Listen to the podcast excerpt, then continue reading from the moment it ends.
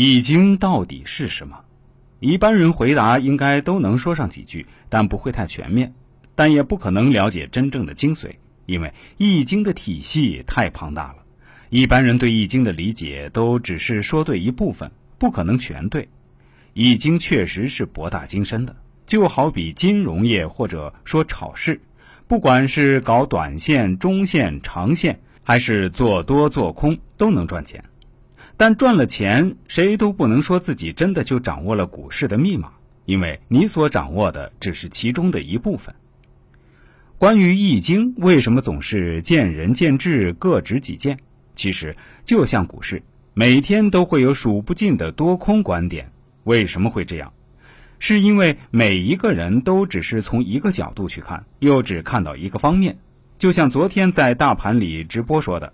对于同一只股的同一个位置，为什么有的人说是卖点，而有的人说是买点？因为前者是站在短线角度来说的，而后者是站在大趋势角度来说的。那么，对于《易经》各抒己见，我们就不难理解了。各抒己见，是因为每一个人只是说了其中的一部分，很难讲全。说了这些，你就不难发现，学习《易经》可以让你的思维有宽广的包容性。能容得下其他观点和看法。其实，班长觉得宰相肚里能撑船的原因之一，就是《易经》是过去为相者必修的一门课。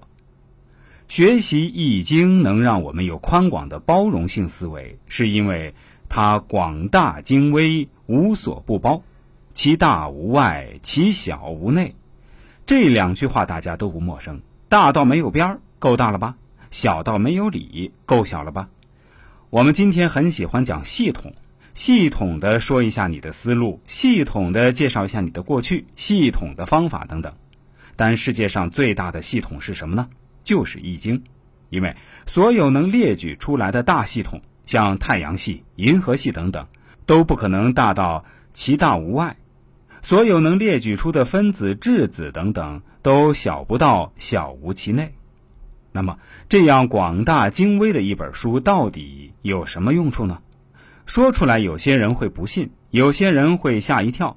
但是，我相信各位把整个系统听完以后，你会恍然大悟：《易经》原来就是大道归一的宝典，其中口诀可以让你灵活的套用在万事万物之中。也许会有人觉得很夸张。因为现在世界各国的科学家兢兢业业，就是为了发明更多的东西来运用万事万物。现在有了那么多的科学仪器，那么尖端的技术，他们都不敢说万事万物。这么一本几千年前的古经书，怎么能够做得了这样了不起的事儿呢？